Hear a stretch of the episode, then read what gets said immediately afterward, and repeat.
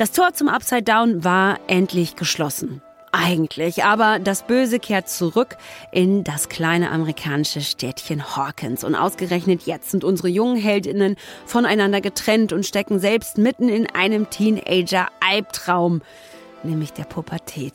Heute im Netflix-Woche-Podcast, Ausgabe 1 der vierten Staffel von Stranger Things. Und damit herzlich willkommen auch von mir. Mein Name ist Matthias Kalle. Autor, Journalist und Fernsehkritiker. Und mir gegenüber die unvergleichliche Hatnet Tesfaye, oh. Moderatorin, Popkultur-Junkie yes. und der einzige Mensch, yes. mit dem ich diesen Podcast machen möchte. Alles so. das. Und wir haben uns zu diesem absoluten Brett von dem wir, Matthias, das können wir glaube ich schon sagen und das geben wir jetzt einfach auch an. Du und ich, wir durften schon die ersten sieben Folgen sehen. Ja. Ähm, Ihr alle anderen leider erst ab morgen. Die durften wir alle schon sehen und haben gedacht, ähm, für so ein Brett, das sich ja auch mit einer sehr speziellen und spezifischen Zeit beschäftigt, brauchen wir jemanden, der sich mit dieser Zeit und vor allen Dingen allen Dingen Popkultur betreffend aus dieser Zeit ganz und gar hervorragend auskennt. Und deswegen ist Joachim Henschel bei uns.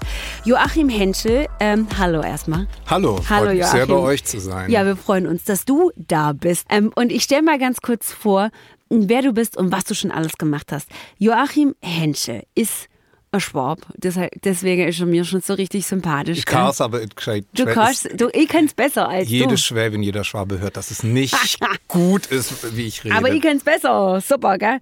Und, ähm, und Joachim wollte eigentlich früher mal Lehrer werden, hat sich aber dann Gott sei Dank entschieden, es doch anders zu machen und als Redakteur für zum Beispiel den Rolling Stone, für Wired, für GQ, für Business Punk und die Süddeutsche Zeitung zu schreiben. Er verfasst hauptsächlich Beiträge über Musik, Popkultur und sogar Wirtschaft und schreibt unter anderem für Vanity Fair, für den Spiegel und die FAZ. Und er hat ein Buch geschrieben, das beschäftigt sich mit äh, der Kultur der 90er Jahre und den Folgen der Wiedervereinigung. Das hört auf den Namen zu geil für diese Welt. Und ganz aktuell gibt es von ihm den Titel Dann sind wir Helden, wie mit Popmusik über die Mauer hinweg deutsche Politik gemacht wurde. Also es geht explizit um die 80er Jahre. Ganz genau. Und den Kalten Krieg. Und es kommt auch viel äh, Sowjetunion, Warschauer Pakt vor, was ja auch schon wieder ein Link ist zu Stranger Things. Ich Boom. denke, da sage ich, verrate ich jetzt nicht zu viel Nein. oder sage ich nicht zu viel. Das Tust du nicht. Joachim Henschel, jetzt wissen wir, spätestens jetzt wissen es auch unsere HörerInnen, du bist der richtige Gast für die Folge von heute, in der es um Stranger Things geht. Und Matthias hat die große Aufgabe, die ich, das gebe ich auch gerne zu, an ihn abgegeben habe, äh, zusammenzufassen, worum es eigentlich in Stranger Things geht. Ich gehe jetzt mal davon aus, dass alle unsere HörerInnen und auch ihr die drei Staffeln vorher gesehen habt. Ja. Deshalb bleibe ich jetzt mal, versuche den Inhalt der vierten Staffel so gut es geht zusammenzufassen, ohne zu viel zu spoilern, beziehungsweise ohne zu viel vorwegzunehmen, worüber wir dann im Anschluss noch reden werden. Mhm. Also, es ist Frühling 1986. Wir sind ungefähr ein halbes Jahr nach dem Ende der dritten Staffel. Übrigens ein großartiges, großartiges Ende. Und äh, wir sind also sechs Monate nach der Schlacht um die Starcourt Mall. Und ähm, wir wissen alle noch, ähm, Jim Hopper, der Polizeichef, musste sich opfern. Ähm, es wurde aber schon klar, dass er möglicherweise nicht gestorben ist, sondern dass er von äh, sowjetischen äh, Soldaten verschleppt wurde. So, Jedenfalls ist, das wissen wir ja auch noch, äh, Joyce mit äh, Will und Jonathan, ihren Söhnen, aber auch mit Eleven, die ja quasi ihren Adoptivpapa Hopper verloren hat, nach Kalifornien gezogen. Mike, Dustin, Lucas und Max sind in Hawkins geblieben. So, sie haben jetzt alle, egal wo sie sind, ihre eigenen Kleinstadt- und Teenager-Probleme. Ähm, Mike und äh, Dustin haben sich in der Highschool dem sogenannten Hellfire Club angeschlossen. Äh, das ist so ein Dungeon and Dragon Ding, das von Eddie angeführt wird. Eddie sieht aus, als ob er bei ähm, ähm Iron Maiden äh, Bass spielen würde. der, ähm, sieht aus wie einer von, der sieht aus wie ein Hauptcharakter von Wayne's World, oder nicht? Ja, klar. Ja, oh, ich dachte ja. eigentlich, er sei eine Hommage vielleicht sogar an Eddie Van Halen, den kürz, kürzlich verstorbenen Stargitarristen von Van Halen, weil ah. die Hafen Hafersus ähnlich. ähnlich, ähnlich ja. ja, ja. Ähm, Lukas hingegen ähm, ähm, gehört so ein bisschen auf einmal zu den coolen Kids, weil er im Basketballteam aufgenommen wurde und ähm, äh, Eleven, die jetzt in dieser kalifornischen Kleinstadt lebt, ähm, hat äh, oder leidet sehr unter Mobbing an ihrer Highschool, ähm, was auch damit zu tun hat, dass sie sich nicht mehr wohl in ihrem Körper fühlt, weil, das wissen wir ja auch, am Ende der dritten Staffel sie ihre übernatürlichen Kräfte verloren hat. So, das ist ungefähr das Setup der Staffel und plötzlich taucht ähm, das Böse wieder in Hawkins auf. Mhm. Das Tor zum Upside Down scheint nicht geschlossen zu sein, sondern eine Person, die Wegner genannt wird, ein furchterregendes Monster, sucht sich vor allem labile, schuldbeladene Opfer aus, um sie auf brutalste Art und Weise, wie wir es auch noch nicht gesehen haben bei Stranger oh. Things, zu töten. Ähm, Lucas, Dustin, Max, Nancy und auch Robin kommen aber den Hintergründen, was es mit Wegner auf sich hat, nach und nach auf die Spur. Steven auch. Wir dürfen doch Steven nicht Steve vergessen. Steve natürlich auch. Steve, Steve und Robin. Den vergesse ich auch immer. Steve und Robin. Was? Wie kann man Steve denn vergessen? Steve und Robin, wir wissen es, äh, arbeiten halt nicht mehr in der Eisbude äh, wie in der dritten Staffel, sondern mittlerweile ja in, der, in einer Videothek. Das vielleicht noch dazu. So, in Kalifornien ist es so, dass Eleven geht es nicht so gut. Sie ist natürlich auch getrennt von äh, Mike, mit dem sie ja mehr oder weniger zusammen ist. Auch eine schwierige Beziehung. Fernbeziehung in dem Alter ist nicht, eine, ist nicht das Beste, was mhm. man haben kann. Joyce, die natürlich sehr, sehr, sehr darunter leidet, dass Hopper tot ist, was sie denkt, bekommt auf einmal mysteriöse Post mit ähm, sowjetischen Briefmarken drauf und ähm, öffnet die und äh, konsultiert auch ähm, Murray. Murray ist eine Figur, die in der dritten Staffel aufgetaucht ist zum ersten Mal, ein sehr durchgeknallter Charakter, Super. sehr sympathisch allerdings und ähm, turns out Hopper lebt, Joyce erfährt es von ähm, Enzo. Enzo meldet sich und sagt, ähm, wenn sie mit einer gewissen äh, Geldsumme nach Alaska gehen würde, würde sie dort abgeholt werden, nach Sibirien geflogen und möglicherweise würde dann Hopper ausgetauscht werden, weil er offensichtlich und für uns denn sehr ersichtlich ähm, in einem sowjetischen Gulag gefangen genommen wurde. So, das ist ungefähr das Setup von der vierten Staffel Stranger Things. Ähm, kurz noch die Basic Facts. Ab morgen sieben Folgen dieser vierten Staffel. Ab dem 1. Juli dann die finalen zwei Folgen dieser Staffel. Und ähm, das dürfen wir auch schon verraten. Die neunte Folge wird zweieinhalb Stunden lang sein. So, das können sich nur die Duffer Brothers äh, erlauben, die ja. äh, die Idee hatten, die Showrunner sind. Und ähm, was auch schon confirmed wurde, dass die vierte Staffel nicht die letzte sein wird. Es wird eine fünfte Staffel geben. Und die ganzen Preise, die Stranger Things bereits gewonnen hat, die lasse ich jetzt mal weg. Ja, da würden wir noch länger hier sitzen. So. Ne? Also ist doch ehrlich so. Aber noch länger als die zweieinhalb Stunden, die die letzte, ja, die letzte Folge dauert. Das ist richtig. Aber ganz grundsätzlich können wir ja schon mal, bevor wir einsteigen, sagen, dass alle Folgen äh, der vierten Staffel verhältnismäßig lang sind. Ne? Also zweieinhalb Stunden ist einfach ein Spielfilm. So, da werden ganze Handlungen erzählt. Da ist es quasi nur noch der, der Schluss einer, einer Handlung. Aber alle Folgen in der vierten Staffel verhältnismäßig lang. Ich glaube, keine oder vielleicht wenige unter einer Stunde, oder? Ich glaube, keine ist unter ja. einer Stunde, ja. Aber ganz wichtig, das ist von dem, also von meinem Eindruck, das liegt ja nicht daran, dass die irgendwie gesagt haben, wir ziehen das jetzt in die Länge, wir ziehen die Dialoge in die Länge. Also es gibt keine Langeweile. Es liegt einfach an den, an den neuen Handlungsstrukturen, an den neuen Handlungs- und Spannungsbögen, die da drin sind. Und deswegen finde ich ehrlich gesagt, ich habe so ein bisschen, als ich das gehört habe, gedacht, oh mein Gott, äh, weil ich dachte, ich habe eigentlich erwartet, muss ich zugeben, dass das eigentlich so diesem typischen Stranger Things Muster wieder entsprechen würde. Ich weiß, ich habe gerade schon gehört, Matthias, dass du ja von der dritten Staffel sehr begeistert warst. Ich muss sagen, ich war nicht so wahnsinnig begeistert. Viele ich fand nicht, die ja. schon schön und angenehm und habe die auch mit Freude geguckt, aber ich hatte so ein bisschen das Gefühl, das ist jetzt so das 0815-Rezept, dem diese Serie immer wieder folgt. Äh, naja, die, die, äh, die Teenager, die Jungen äh, leben da in ihrer Welt, haben ihre Probleme und nach und nach schleicht sich dann immer wieder dieses Unheil da so rein und sie gehen dem so nach und nach auf die Spur. Keiner glaubt ihnen natürlich, weil es ist übernatürlich. Und in der dritten Staffel, das war mir eigentlich eine Staffel zu viel in dieser Art. Und ich muss gleich sagen, ich bin von, von vor allem auch vom Anfang, wie man reinkommt in diese vierte mhm. Staffel, total positiv geflasht. Ich nehme schon fast schon mein Endurteil jetzt vorweg, aber das ist tatsächlich einfach a totally different thing. Jetzt, mhm. das ist, das ist, das ist natürlich auch, also vielleicht viele Fans, die das früher mochten, auch so dieses Teenager-Appeal und diesen, diese starken 80er-Bezüge, die für mein Gefühl gar nicht mehr so stark sind, da reden wir vielleicht später noch drüber, die werden vielleicht überrascht sein. Es ist es, es geht in ein anderes Genre rein, oder? Geht, hab, fandet ihr auch? Ich bin, ich, das, das, die Frage des Genres, die habe ich Matthias schon, die tease ich ihm schon seit, seit wir im Grunde angefangen haben, diese vierte Staffel zu gucken, weil ich auch so denke, hat sich da nicht ein bisschen was in diesem Genre geschiftet, so. Ich weiß, ne, aber können wir ja gleich nochmal sprechen. Ähm, wie seid ihr sozusagen reingekommen in diese Serie? Wir haben im Prinzip ähm, ähm, die, die, unseren jugendlichen Cast, der verstreut ist. Ein paar sind in Hawkins, ein paar, wie gesagt, in Kalifornien. Und alle sind auf ihre Art und Weise lost. Also mhm. man merkt schon, äh, dass, dass etwas fehlt, dass etwas möglicherweise zerbrochen ist in ihnen. Und, und, und, und gleichzeitig äh, äh kommt die Bedrohung und das Böse aber näher. Das geht damit los, dass wir ähm, ähm, gleich am Anfang, ich versuche nicht zu spoilern, einen Charakter äh, erleben, von dem wir dachten, hä, was macht denn der jetzt? Wenn der auftaucht, dann wird es ungemütlich. Ähm, der Charakter, der gespielt wird von dem großartigen Paul Reiser, ist wieder da. Äh, äh Paul Reiser, ja einer der unterschätztesten Hollywood-Schauspielern ja, überhaupt.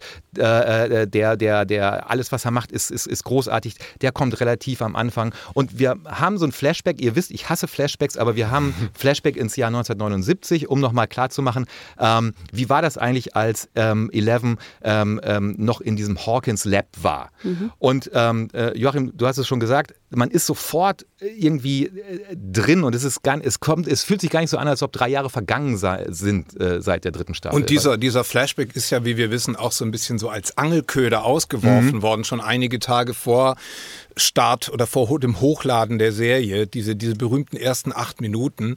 Ähm, ich, ich fand vor allem, und das haben auch einige Menschen schon kommentiert dazu, äh, gleich am Anfang, also die, die Goriness. Ich meine, Stranger Things ist ja schon immer deswegen auch was Besonderes gewesen, weil diese süße Welt der Kindheit da sich konfrontiert hat mit fast so einer Art Body Horror, fast so ein bisschen so David Cronenberg, äh, also die, diese Art oder auch fast so ein bisschen, wenn man so, ich weiß nicht, ob ihr so Lucio Fulci, solche Italien, italienischen Horrorfilme der 70er Jahre kennt, die ja teilweise dann äh, damals auch in Deutschland in den 70ern gar nicht gezeigt werden durften.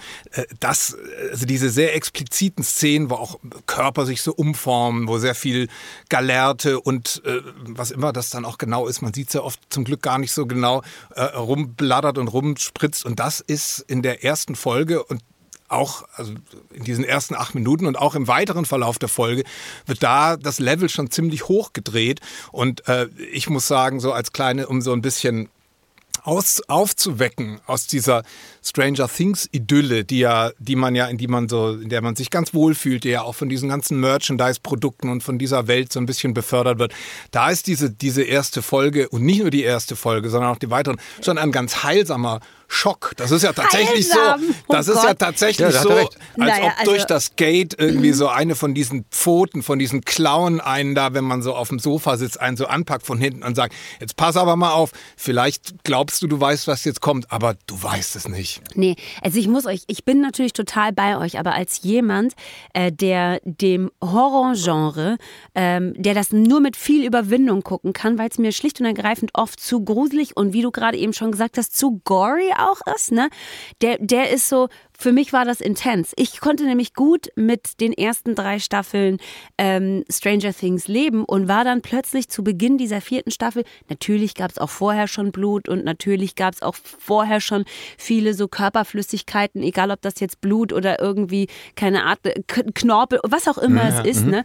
Das gab es auch in den ersten Folgen schon, aber in den, in den ersten paar Minuten ähm, dieser vierten Staffel da hat es mich, also da, da, war ich schon, da saß ich so, dann dachte ich, ich weiß nicht, ob ich das gucken kann. Ne? Also es ist schon nochmal ein Level hochgeschraubt. Deswegen nehme ich auch immer diese Frage, ist das nicht auch ein neues Genre? Ich habe dann nämlich zu dir gesagt, Matthias, nachdem ich die ersten zwei Folgen gesehen hatte, sag mal, das ist doch jetzt einfach straight up Horror. Das war es doch vorher nicht. Und da hast du gesagt, doch, Stranger Things war schon immer Horror. Aber wie gesagt, die Genre-Frage klären wir vielleicht ja später nochmal.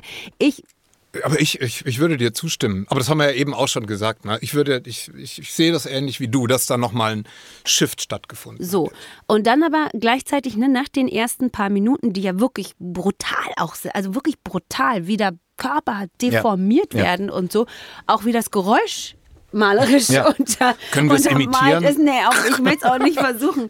Oh, das war schon, das war schon intens. Und dann aber war ich doch ganz kurz froh, dass ich dann schon wieder in dieser verhältnismäßig normalen Teenagerwelt dann war. Nach, diesen, nach diesem Einstieg so, ne, gehe ich dann, gehen wir ja nach Hawkins, da gehen wir dann nach Lenora und da sind wir bei diesen Teenagern, die ganz unabhängig von dem Schrecken, den sie bis jetzt erlebt haben, auch mit ganz normalen Teenager-Problemen kämpfen. Und da, da, da hatte ich dann immer so einen kurzen Durchatmungsmoment. Und wir haben ja jetzt auch schon viel über die Teenager gesprochen, aber eine Figur, die auch toll eingeführt wird, finde ich, in der vierten Staffel ist Joyce Byers, weil wir ja quasi in, den erst, in der ersten Folge ähm, schon auch äh, nochmal ihre ja ihre, ihre Reise, ihre Journey, ihre eigene Heldenreise von Staffel 1 bis jetzt zu diesem Moment, ja. wo sie eben quasi diese mysteriöse Post bekommt und die Frage plötzlich im Raum steht, ist Hopper nicht vielleicht doch noch am Leben? Also wo wir die auch so nachzeichnen und ich dachte, ach Joyce Byers, irgendwie mag ich dich auch. Du bist schon eine eigenwillige Person, aber ich mag deinen Charakter sehr gerne. Der ja auch großartig von Winona Ryder gespielt ja. wird. Das ist ja auch, das muss man auch sagen, Winona Ryder ähm, ähm, für mich äh, äh natürlich so ein ähm, ähm, ähm, ein großer Schwarm der 90er Jahre. Ja? Also äh, mhm. äh, äh Winona Ryder war, glaube ich, äh, äh, die Schauspielerin, auf die sich vor allem ähm, ähm, Männer einigen konnten, wo man sagt, ja, absolut. So. Mhm. Und, und, ich bin dreimal damals in diesen ganz, ganz furchtbar langweiligen Film How to Make an American Quilt mhm. gegangen, nur weil ich, sie, weil ich bei ja. ihr sein wollte. Ich ja. wollte Zeit mit ihr verbringen und habe mhm. diesen Film dreimal ertragen. Ja. Pardon. Nee, äh, du hast vollkommen recht. Und dann, dann ähm, musste man ertragen, dass sie irgendwie von der Bildfläche verschwunden war. Äh, sie hatte dann noch einmal einen großartigen, äh, sehr kleinen Auftritt in Black Swan. Mhm. Ähm, und, ähm, und, und, und diese, diese fulminante Rückkehr, ja. äh, den ihr die Duffer Brothers äh, äh, beschert haben. Äh, du hast vollkommen recht, sie spielt das wirklich, wirklich ja. Äh, äh, großartig, auch mit einem Hang zum zum, ja auch zum Klamauk teilweise, ja. ja, also und, und, und, und mit einer großen Spielfreude, die, die alle im Prinzip haben in diesem Cast. Ich hatte schon das Gefühl, in der vierten Staffel werden es immer mehr Figuren und vor allen Dingen immer auch mehr voneinander losgelöste Handlungsstränge, die natürlich irgendwie miteinander hängen, also zusammenhängen. Und das hatten wir ja auch schon in vergangenen Staffeln, dass dann einzelne Gruppen sozusagen auf ihr eigenes Abenteuer gegangen sind. Aber jetzt vielleicht noch mal doller als sonst oder wie, was würdet ihr sagen? Ja, also es ist so und, und, und es kommen auch Figuren, ähm, die in der dritten Staffel eingeführt wurden, wieder zurück. Also zum Beispiel erleben wir eine, eine, eine Wiederkehr mit, mit Susie, dem, mhm. dem Love Interest von, von, von, von, von, Dustin. ich erinnere auch an die Riesenszene, äh, wo sie äh, Never Ending Story ja, oh gesungen oh haben Gott. in der dritten Staffel. Äh, jetzt, ähm, jetzt muss ich doch, die, allein für diese Szene muss ja. ich die dritte Staffel doch ja. wieder ein bisschen so. schützen. Dankeschön. Danke, Matthias. Vielen, vielen Dank.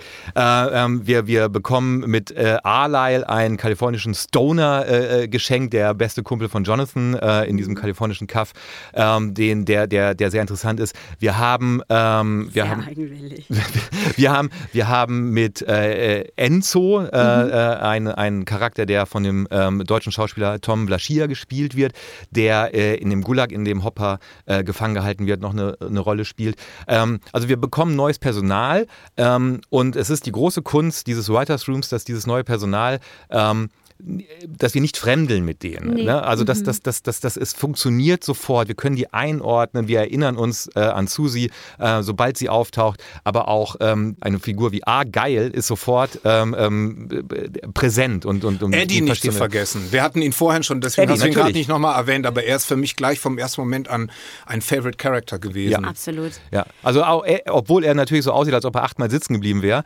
Äh, ist er doch auch, oder? Ist neunmal, so neunmal sitzen geblieben. Ja, ja, bestimmt sogar. Muss man vielleicht nochmal sagen, äh, ähm, Eddie, Eddie Monson ist äh, auch ein zentraler Charakter oder eigentlich eine zentrale Figur ähm, in dieser ganzen Erzählung, weil er nämlich der Anführer des Hellfire Clubs ist, äh, des äh, Höllenfeuer Clubs.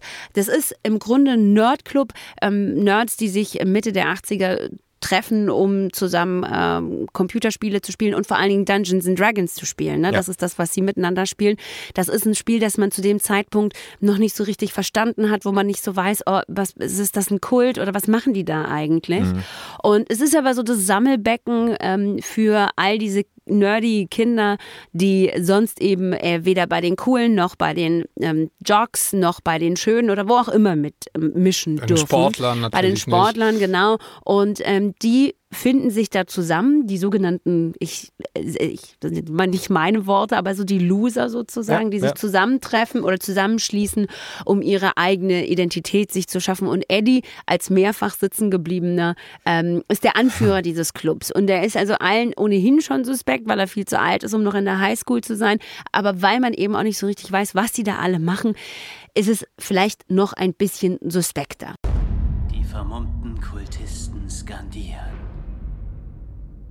Gepriesen sei Lord Wegner.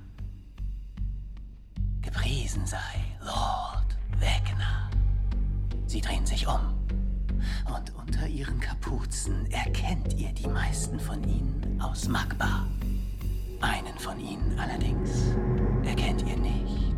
Seine Haut ist schrumpelig, ausgetrocknet. Und da ist noch etwas. Denn ihm fehlt nicht nur der linke Arm, auch das linke Auge. Was? Was? Nein! Nein! Wegner ja, ist tot! Er wurde von Cass getötet! Ja, das dachten sie, meine Freunde. Ja, das dachten sie. Aber Wegner lebt! Und man muss ja auch noch mal dran erinnern, in den 80er Jahren war es ja wirklich so, dass Nerds oder Geeks und so weiter, die hatten ja keine ich sage jetzt mal, popkulturelle oder coolness-bedingte Lobby. Das, wir vergessen das oft, weil natürlich in den Folgejahrzehnten dann so Typen wie Steve Jobs und so weiter einfach, also der, der, äh, der Nerd, der zwar die ganze Zeit nachts codend in der Garage sitzt, aber dann am nächsten Tag mit einem toll designten Tool rauskommt, mit dem er die Welt erobert. Äh, das ist was, was es ja erst so in den 90er oder eigentlich erst in den Nullerjahren ja. gab. In den 80ern waren die Nerds wirklich Ausgestoßene. Das ist so ein bisschen manchmal dann die Schwierigkeit, weil wir natürlich das in äh, Stranger Things mit Augen von heute sehen und sagen, ah, die sind doch eigentlich toll, aber in dieser, in dieser Gemengelage der Zeit waren die wirklich Ausgestoßene und, und Verabscheute. Das ist jetzt, glaube ich, gar nicht so übertrieben. Nee, das ist, das ist genau richtig. Und auch in den, in den, in den Serien der 80er Jahre äh, waren die Nerds im Prinzip so der Comic Relief. Also ich erinnere an Murray Bosinski in Trio mit vier Fäusten, der äh, im Prinzip jeden Fall gelöst hat, äh, äh aber äh, nie jemanden hauen durfte und, und und auch niemand hauen konnte. Das haben die anderen beiden gemacht, aber er war, Mary Bosinski war ja die, die Blaupause des Nerds in Serien äh, in den 80er Jahren. Und du hast vollkommen recht, ähm, wir müssen uns daran erinnern, dass ähm, die äh, äh, wirklich äh, keine Lobby hatten und, und dieser Hellfire Club ist eigentlich eins der großen Vorbilder der, der Duffer Brothers äh, für Stranger Things ist natürlich ähm, mhm. der Roman S von Stephen King äh, und, und die Jugendlichen bei S äh, haben sich ja selber der Club der Verlierer genannt, ja, um klarzumachen, irgendwie,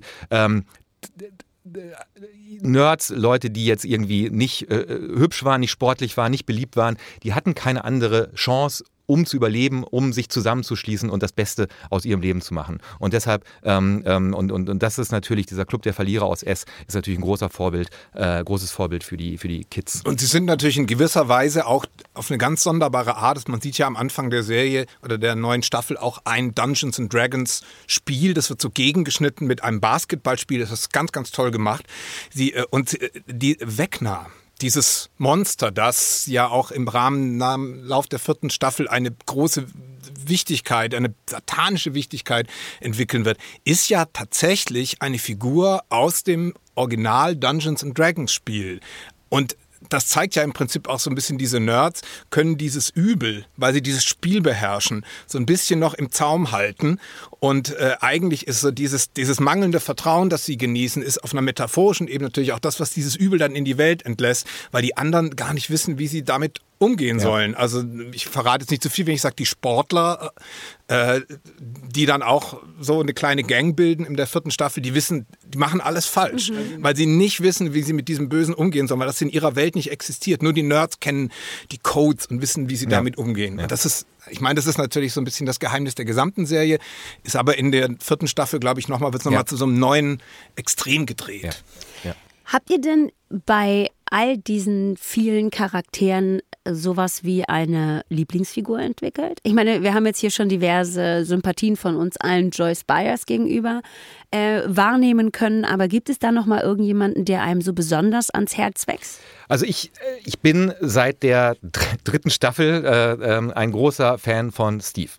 Und ähm, es gibt, es gibt diese, in, in der dritten Staffel diese Riesenszene, ähm, man darf nicht vergessen, in der dritten Staffel ist in den ersten Folgen ist Dustin nicht da, weil er halt auf diesem Camp ist, wo er Susie kennenlernt. Also Dustin ist erstmal nicht da und äh, Steve arbeitet mit Robin in diesem Eisladen.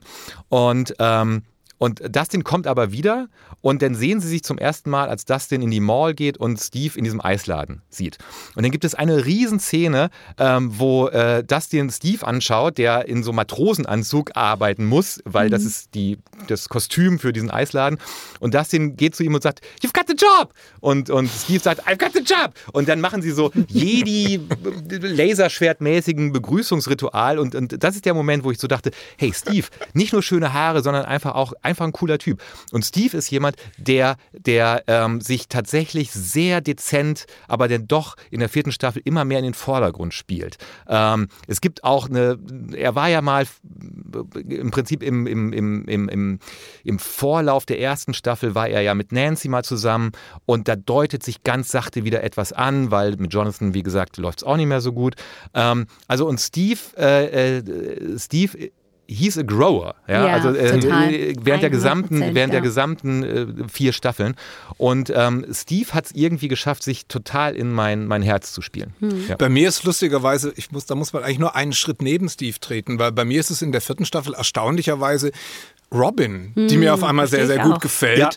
Ja. Äh, die fand die früher auch interessant, aber dieses Mal ist sie also diese, diese leicht genervte Intelligenz, diese, diese hat diese, diese Coolness, die aber nicht damit hausieren geht, die finde ich extrem betörend. Und dazu kommt noch, dass sie natürlich auch, und das ist auch noch was, was an der vierten Staffel, finde ich, interessant ist, dass da viele Themen, viele äh, aktuelle Themen wie ähm, Essstörungen, Depressionen, Therapie und auch diese Frage, äh, äh, Genderrollen, wie schwer fällt einem das Outing? Und da wir ja hier uns im Jahr 1986 befinden, ist natürlich noch allein dieses Bekenntnis, ich bin lesbisch, schon etwas, was schwierig ist und was so ein bisschen taktisch erfolgen muss. Ja. Und da sie ja das, also dass wir, wir haben das ja erfahren in der dritten Staffel, dass sie Frauen liebt und damit, äh, äh, also sie kämpft halt nicht so sehr damit im Sinne von, dass sie leidet, weil sie ist eine, die leidet nicht, sondern sie jongliert cool mit der Frage, wie gehe ich denn damit um? Und da gibt es ein paar ganz, ganz tolle tolle Szenen am Anfang. Und meine allerliebste Szene mit ihr ist aber, äh, weil ich meine, wir,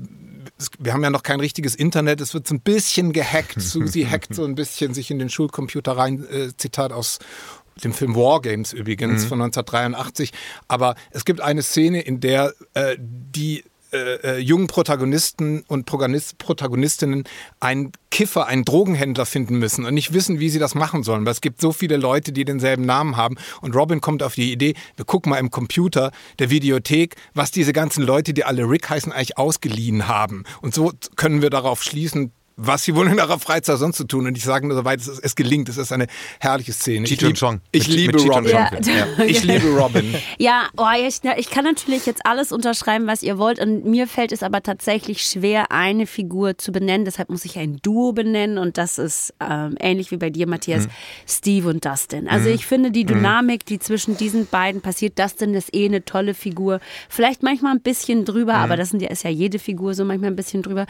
Nur wer auch immer diesen beiden die Dialoge geschrieben hat, der muss sie schon sehr, sehr lieben, ja. die Figuren. Ja, also wer ja. auch immer diese Dialoge für diese beiden Charaktere äh, in Schriftform verfasst hat, der muss die lieben, der muss die verstehen, der muss mit einer ganz besonderen Art von Zuneigung auf die Beziehung dieser beiden schauen, weil da ist so viel Schönes dabei. Nicht nur dieser Schwertkampf irgendwie aus dem, aus dem ähm, aus der dritten Staffel, aus der dritten Staffel sondern eben auch ähm, zum Beispiel ähm, die, die Suche nach einem bestimmten Ort. Sie sind in der vierten Staffel auf der Suche nach einem bestimmten Ort. Dustin wird diese Suche äh, überlassen und er kommt nicht voran. Und Steve dem, das merkt er selber auch, in der vierten Staffel irgendwie nur so der Job des Babysitters. Das ist ja eh schon immer die ganze Zeit sein großes Trauma, dass er eigentlich mit nichts weiter beschäftigt ist, als die, diese, diese Kinder zu babysitten. Ne? Und in der vierten Staffel wird das eben nochmal ein bisschen weitergetrieben, dass er nur aufpassen muss. Und den nervt das also schon und in dem Augenblick kann er aber endlich mal so ein bisschen über, ähm, übernehmen und sagt, hallo Freundchen, ich weiß, wo es hier lang geht.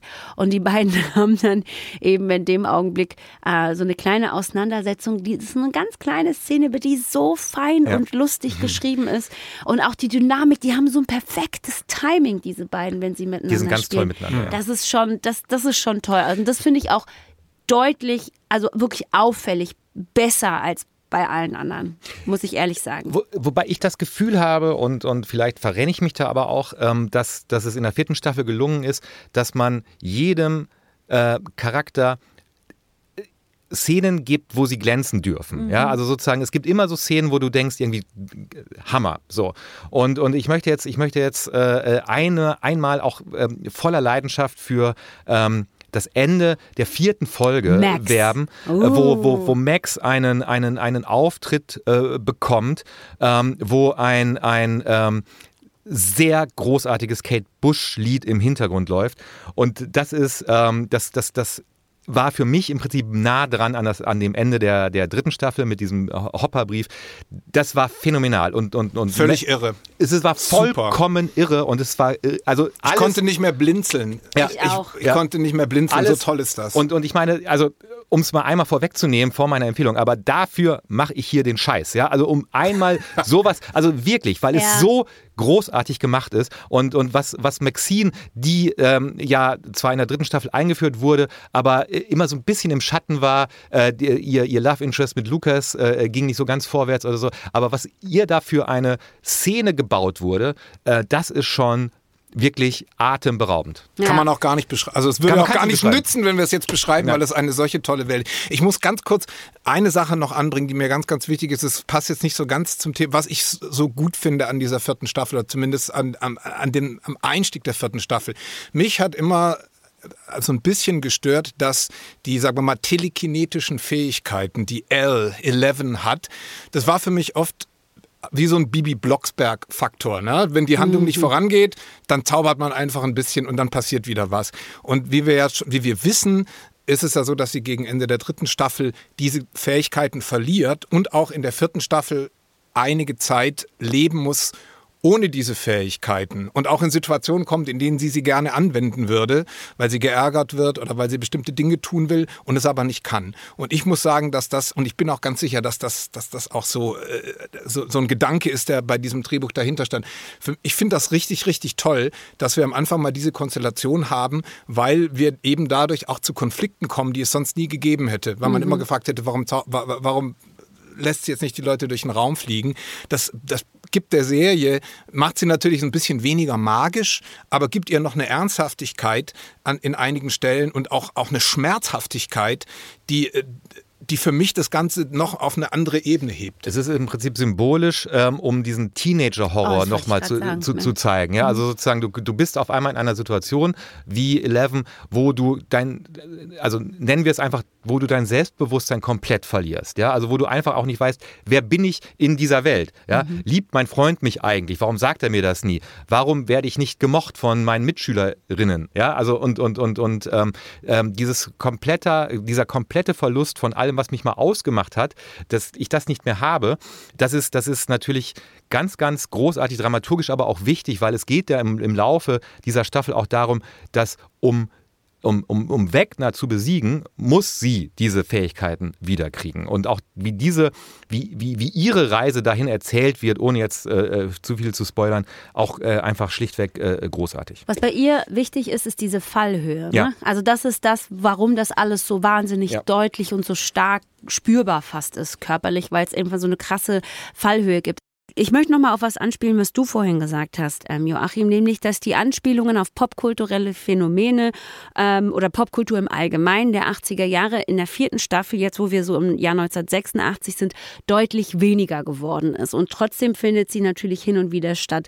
Ähm, ich sage jetzt zum Beispiel mal Stichwort Police Academy 3 oder so, der ja so schlecht sein soll, ne? wo man sich einigt, oh, da braucht man nicht ins Kino gehen und den zu sehen, das ist eh nichts. Ähm, aber ist das, tut das der Serie gut, dass das nicht mehr so dolle passiert? Weil in der Musik und so spüren wir es ja durchaus immer noch, aber das war ja in den ersten Staffeln, finde ich zum Beispiel sehr, sehr stark auch ein Thema irgendwie, die Musik von Stranger Things. Aber ist das jetzt ein bisschen weniger und verliert die Serie dadurch? Also ich weiß nicht, ob ich jetzt allein bin mit meiner, mit meiner Meinung, aber das hat natürlich ein bisschen auch damit zu tun, dass die Charaktere einfach äh, erwachsener geworden sind. Natürlich kann man in so einer Kinderwelt, in so einer Teenagerwelt sehr, oder das sind dann noch Teenager, aber in einer jüngeren Welt solche Bezüge leichter einbauen. Ich finde, wenn dann halt mal ab und zu mal irgendwie so ein Titel erwähnt wird oder jemand schaltet das Fernsehen ein und dann kommt dann, was weiß ich, da kommt dann Alf, ne, Alf kommt nicht, aber irgendwie sowas. Das sind ja immer nur so Kleinigkeiten. Das sind so kleine Referenzen, die aber ja selten irgendwie produktiv irgendwie äh, äh genutzt werden. Es gibt die Roller Disco, in dieser äh, vierten Staffel, wobei ich die jetzt wiederum, aber es hat, hat, wahrscheinlich auch damit zu tun, wo man aufgewachsen ist. In Deutschland ist das ja mehr ein 70er-Jahre-Phänomen gewesen, wenn ich mich nicht täusche. Aber ähm, insgesamt habe ich das Gefühl, dass die Serie sich also weniger von ihrem Charme versucht, aus diesen Bezügen zu ziehen, sondern eher diesen Zauber und diesen, diese Plots aus eigener Kraft erstellt. Und so gesehen finde ich das eher eine Stärke, weil ich muss, ich muss auch sagen, diese, dieses ganze 80er, diese ganze 80er Bilderwolke, die immer über Stranger Things war, ich fand die auch eigentlich nie so besonders faszinierend, weil das gab es ja schon in den Jahren vorher mit Super 8 von J.J. Abrams, mit Drive von Nicolas Winding Refn, mit Filmen wie House of the Devil, aus so einem Horrorfilm 2009, glaube ich, der sehr stark auf die 80er sich bezog. Mich, mich selber, obwohl ich in dieser Welt gelebt habe, hat das nie so, der, nie so begeistert. Äh, und deswegen bin ich froh, dass es auch nicht mehr so präsent ist. Und ist das jetzt eigentlich Horror? Es ist eigentlich ein Horrorfilm oder ein Slasherfilm, so wie diese Horror- und Slasherfilme früher eigentlich immer behauptet haben zu, zu sein. sein. Mhm. Weil es gibt dieses, dieses Menschliche, diese Liebe und so weiter, dieses wir, wir jagen das Monster, weil wir die anderen beschützen wollen. Das hat ja immer eine Rolle gespielt. Oft war es einfach nur schlecht gespielt und schlecht geschrieben. Und Stranger Things hebt eben diesen Aspekt des Horrorfilms auf eine Ebene, die einen so mitnimmt, dass man sagt, das ist, das ist endlich mal das, was dieses Genre immer zu, also ich sag Genre, immer versprochen hat zu sein. Und das wird eingelöst. Und deswegen denke ich auch erstmal, das ist doch gar kein Horror. Das ist doch viel zu schön zwischendrin. Aber genau so sollten ja auch Filme wie Nightmare on Elm Street eigentlich sein. Waren sie noch nie. Dann, Joachim, würde ich dich bitten, jetzt äh, zu der äh, Abschlussrunde deine Empfehlung zu geben. Ja, ja mit Einschränkung oder nein, Finger weg. Absolutes Ja, auch für die, die mit Stranger Things bisher noch nicht so viel anfangen konnten. Ohne ja, Einschränkung. Ohne Einschränkung. Ja, okay. Hat nicht? Äh, gibt es von mir tatsächlich auch, aber ich, ich muss schon auch nochmal sagen, dass zarter beseitete ähm, durchaus wissen sollten, so, äh, dass es da ein bisschen mehr zur Sache geht. Also das ist auch grusel, noch grusel, gruselig war es ja schon immer, aber es wird noch mal ähm, mehr explicit, auch in den Gewaltszenen. Und das finde ich, sollte man schon wissen. Es wird, bleibt schön, es bleibt auch lustig, wie du schon richtig gesagt hast. Es bleibt auch irgendwie herzergreifend, was ja alles so äh, Qualitäten sind, die Stranger Things bis jetzt ausgemacht hat. Aber in Sachen Gewalt und in Sachen ähm, nicht unnötige Gewalt, ja? also wobei nee, man, kann, man, kann, man, kann, man, kann man schon mal drüber streiten, inwiefern es wirklich nötig ist, die Leute so um die Ecke zu bringen. Aber ähm, äh, äh ich habe jetzt nicht so das Gefühl, dass man sich in diesen, in diesen Gewaltexzessen ähm, so, äh, so verloren hat. Weißt du, was ich meine? Mhm, es gibt ja total. schon auch so manche, ja. die das einfach so ganz hirnlos und unnötig zelebrieren. Also da, da bin ich auch raus. Aber ich als wirklich bisschen zarter Besatz Seite konnte das schauen. Trotzdem sei vielleicht nochmal an dieser Stelle allen gesagt, wenn ihr nicht so viel mit ähm, deformierten Körpern und sehr viel Körperflüssigkeiten und überhaupt einer neuen Körperlichkeit äh, bei Stranger Things. Wenn ihr damit vielleicht so äh, ein bisschen Probleme habt, dann muss man das wissen. Aber es ist toll und zwar ohne Einschränkung. Ja, also überraschenderweise auch von mir ein absolutes Ja, ohne auch nur die kleinste Einschränkung und die kleinsten Bedenken. Ähm, Wer äh, Stranger Things nicht liebt, äh, liebt keine Serien. Und ähm, ich glaube, darauf äh, möchte ich mich jetzt einigen. Es ist einfach, es ist einfach grandios. Und ähm, wenn man, wenn man äh, Zeit und Bock hat, schaut euch nochmal alle drei Staffeln an, bevor ihr in die vierte reingeht. Weil, wie gesagt, die dritte ist ja auch schon drei Jahre her.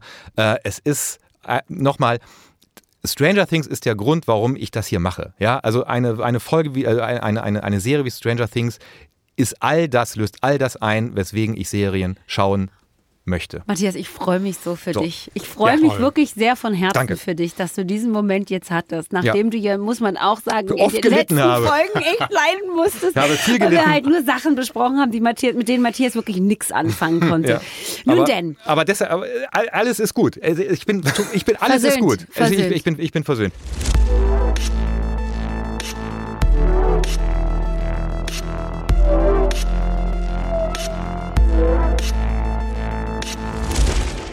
Ja. Aber das ist ja nicht das Einzige. Also Stranger Things hat schon sehr viel unserer Zeit in der letzten Woche eingenommen, aber es war nicht das Einzige, was wir geguckt haben. Joachim, du hast uns noch eine unwidersprochene Empfehlung mitgebracht und das wäre welche? Das ist ein Dokumentarfilm, der heißt The Ponds. Also The und dann Ponds, P-O-N-D-S. Mhm. Also die Teiche, Teiche.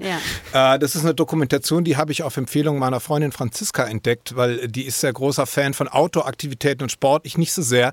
Äh, ein Dokumentarfilm von 2018 von Patrick McLennan und der handelt von einem Park in London, im Norden von London, Hampstead Heath, ein so kleines Naherholungsgebiet, wo es unter anderem auch drei große Teiche gibt, wo Menschen vor allem am Wochenende zum Schwimmen hingehen. Es gibt einen Männerteich, es gibt einen Frauenteich und es gibt einen gemischten Teich. Und der Regisseur hat für diese Dokumentation Menschen beobachtet und begleitet, die dort das ganze Jahr über äh, morgens zum Schwimmen hingehen, also auch im Winter. Und äh, hat da eben diese Communities, diese teilweise auch ein bisschen schrägen Vögel, diese Schicksale und so weiter dort dokumentiert. Und es ist, das klingt jetzt vielleicht ein bisschen nach so einer gewöhnlichen, äh, äh, sag mal mal, Dreisat, äh, drei Uhr nachts Dokumentation, aber es ist ganz, ganz wunderbar, sehr poetisch und ich kann es jedem nur empfehlen, es anzuschauen. The Ponds auf Netflix. Matthias, was hast du dabei? Ich ähm, habe, ich, ich, ich bleibe äh, thematisch, ich, treu. ich bleibe mir selber treu und habe mir einfach nochmal, ich, ich wollte einfach nochmal wissen, welche, ähm, welche Stephen King-Verfilmungen, äh, über die ich noch nicht geschwärmt habe, gibt es eigentlich gerade bei, bei, bei Netflix. Und äh, bei Stephen King ist es ja so, dass ich ja ähm, die meisten Verfilmungen seiner langen Romane nicht gelungen finde. Ja? Äh, Ich gehöre auch zu denjenigen, die The Shining von Stanley Kubrick so sehr sehr artifiziell finden. Äh, Stephen King hat es ja auch gehasst. Und lustigerweise ist es so, dass die Novellen von, von King als Filme immer besser sind. Ähm, die Verurteilten zum Beispiel, ein, ein, ein, ein, ein Meisterwerk, eine 100 Seiten Novelle von, von, von Stephen King. Stand by Me, äh, auch nur eine Novelle, kein Roman von Stephen King. Und zwei Novellen von Stephen King gibt es bei Netflix. Die eine ist Im hohen Gras und die andere ist 1922. Und die sind sehr, sehr unterschiedlich, obwohl sie viel damit zu tun haben, dass Menschen äh, in einem Feld äh, durch ein Feld laufen, was höher ist als sie selbst. Ach, so. Horror. Im hohen Horror. Gras äh, äh, sehen wir ähm, äh, zwei Geschwister die auf dem Weg nach Kalifornien sind äh, und sie halten an äh, einem hohen Grasfeld, das wie, wirklich riesig ist und, und hoch und, und hören, äh, äh, hören die Stimme eines Kindes und was, was sie ruft. Hallo, Hilfe, ich habe mich verlaufen. Und sie gehen rein in dieses Grasfeld, um diesem Kind zu helfen. Und was dann passiert, ist tatsächlich absoluter Horror, ähm, aber auch wirklich sensationell inszeniert von einer sensationellen Kurzgeschichte, äh, Novelle, die Stephen King mit seinem, ähm, mit seinem Sohn zusammen, mit Joe Hill, geschrieben hat. 1922, eine ganz andere Geschichte, spielt äh, ähm, im Mittleren Westen ähm, äh, äh, ein, ein, ein, ein Farmer äh, ist verheiratet, die haben einen Jungen, der ist 15 und die Frau erbt mehrere Hektar Land und möchte diese Hektar Land verkaufen, um mit diesem Geld endlich ein neues Leben anzufangen, weil sie das Farmleben immer gehasst hat. Der Farmer möchte aber dieses Land nehmen und zu seinem dazutun, um ein noch größerer Farmer zu werden. Und ähm, man einigt sich nicht und er bringt diese Frau um und ähm, nachdem er diese Frau umgebracht hat, gerät sein Leben vollkommen aus den Fugen. Das ist sehr subtil erzählt, ähm, in der Novelle wie auch in der Verfilmung. Beides lohnt sich aber im Hohen Gras und 1922. So, hat nett. Jetzt du. Ja, ich dachte, ähm, ich bleibe auch dem Thema des heutigen Tages oder der heutigen Folge treu Oh. und beschäftige mich mit einem anderen Art von, mit einer anderen Art von Horror, nämlich dem Horror des Mutterseins. Nein, nicht ganz dem Wird ja Horror, immer schlimmer. den Freuden des Mutterseins. Nein, ähm, ich habe eine, eine Serie mitgebracht, von der es auch schon sechs Staffeln gibt bei Netflix. Ähm, und die beschäftigt sich tatsächlich mit der Frage, wer sind wir, ähm, wer sind Frauen oder wer sind Personen, die Kinder zur Welt gebracht haben, äh, wenn sie außerhalb dieses Eltern-Mutter-Daseins auch noch jemand anders sein möchten. Und genau mit der Frage beschäftigt sich auf sehr, sehr lustige, unterhaltsame und eben auch manchmal traurige Art und Weise die wunderbare Serie Working Moms. Toll, Ähm, toll, toll, toll. Ganz, ganz großartige Serie. Lustigerweise ungefähr ein Jahr rausgekommen, nachdem ich mein zweites Kind bekommen hatte. Deshalb habe ich das gesehen und wusste gar nicht, ob ich lachen oder heulen soll. So ist es. Ähm, Catherine äh, Reitman hat das, ähm, hat das erfunden. Tochter des großartigen Evan Reitman. so und hat ähm, in Teilen auch äh, bei manchen Serien, auch bei manchen Folgen auch Regie geführt. Es geht um äh, die besten Freundinnen Kate und Erna, die sich nach der Geburt ihrer Kinder in einer Mutter-Kind-Gruppe kennenlernen und da dann auch in Toronto spielt das Ganze, also in Kanada und da auch noch ähm, so andere Frauen aus dieser Gruppe, die alle sozusagen ihre eigene Geschichte, ihre eigene Rangehensweise ans Muttersein und so weiter und so fort haben und alle sind so Mitte, Ende 30. Und sie verbindet eben die Tatsache, dass sie Kinder bekommen haben und danach wieder ins Berufsleben einsteigen wollen. Und äh, damit, das wissen alle, die schon mal Kinder zur Welt gebracht haben, kommen nochmal ganz neue Probleme ins Leben. Und davon handelt das Ganze. Sechs Staffeln, 70 Folgen gibt es. Alle sind so wunderbare ähm, Snack. Länge nenne ich das immer 22 bis 25 Minuten. Wie gesagt, ähm, Creator ist äh, Catherine Reitman, die das zusammen mit ihrem Ehemann Philip Sternberg geschrieben hat. Und zwar während ihrer eigenen Schwangerschaft, weil sie da auch schon gemerkt hat, so, also irgendwie passt das alles nicht, wie so Mutterfiguren ähm, in, in Serien und Filmen abgebildet werden. Das, das passt nicht so mit meiner Wahrnehmung ähm, zusammen.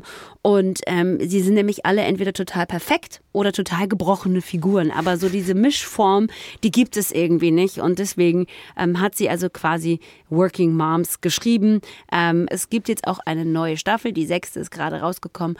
Und wem Stranger Things zu düster ist, dem wird Working Moms unter Umständen auch auf eine bestimmte Art und Weise zu zu düster. düster sein, weil es halt wirklich manchmal ganz schön, ganz schön den es Finger ist auch in toll. die Wunde legt, aber eben ganz und Ja. gar großartig. Deshalb sei das hier nochmal äh, wärmstens empfohlen, weil ich der Meinung bin, dass es im deutschen Raum nicht so die Anerkennung findet, wie es im richtig. angelsächsischen Raum Du hast ist. absolut richtig. Das ist Tolle Empfehlung. Ja, so. So, bevor wir uns verabschieden, noch ein Hinweis. Nämlich, ihr könnt uns morgen schon wieder hören, aber im Netflix-Woche Talk, weil zum Start von Stranger Things Staffel 4 haben wir mit Tom Flaschier gesprochen, dem deutschen Schauspieler, den viele schon aus Game of Thrones kennen, der aber auch eine nicht ganz unwichtige Rolle in der vierten Staffel Stranger Things spielt. welche Rolle er spielt und ähm, vor allen Dingen wollen wir ganz kurz erzählen, was uns total aus der Bahn geworfen hat. Ja, das können wir schon mal zumindest andeuten. An deute es an. Ähm, welche Rolle, welche prominente Rolle in einer Mann, Mann, Mann. unfassbar großartigen Serie Tom Flaschier ausgeschlagen hat,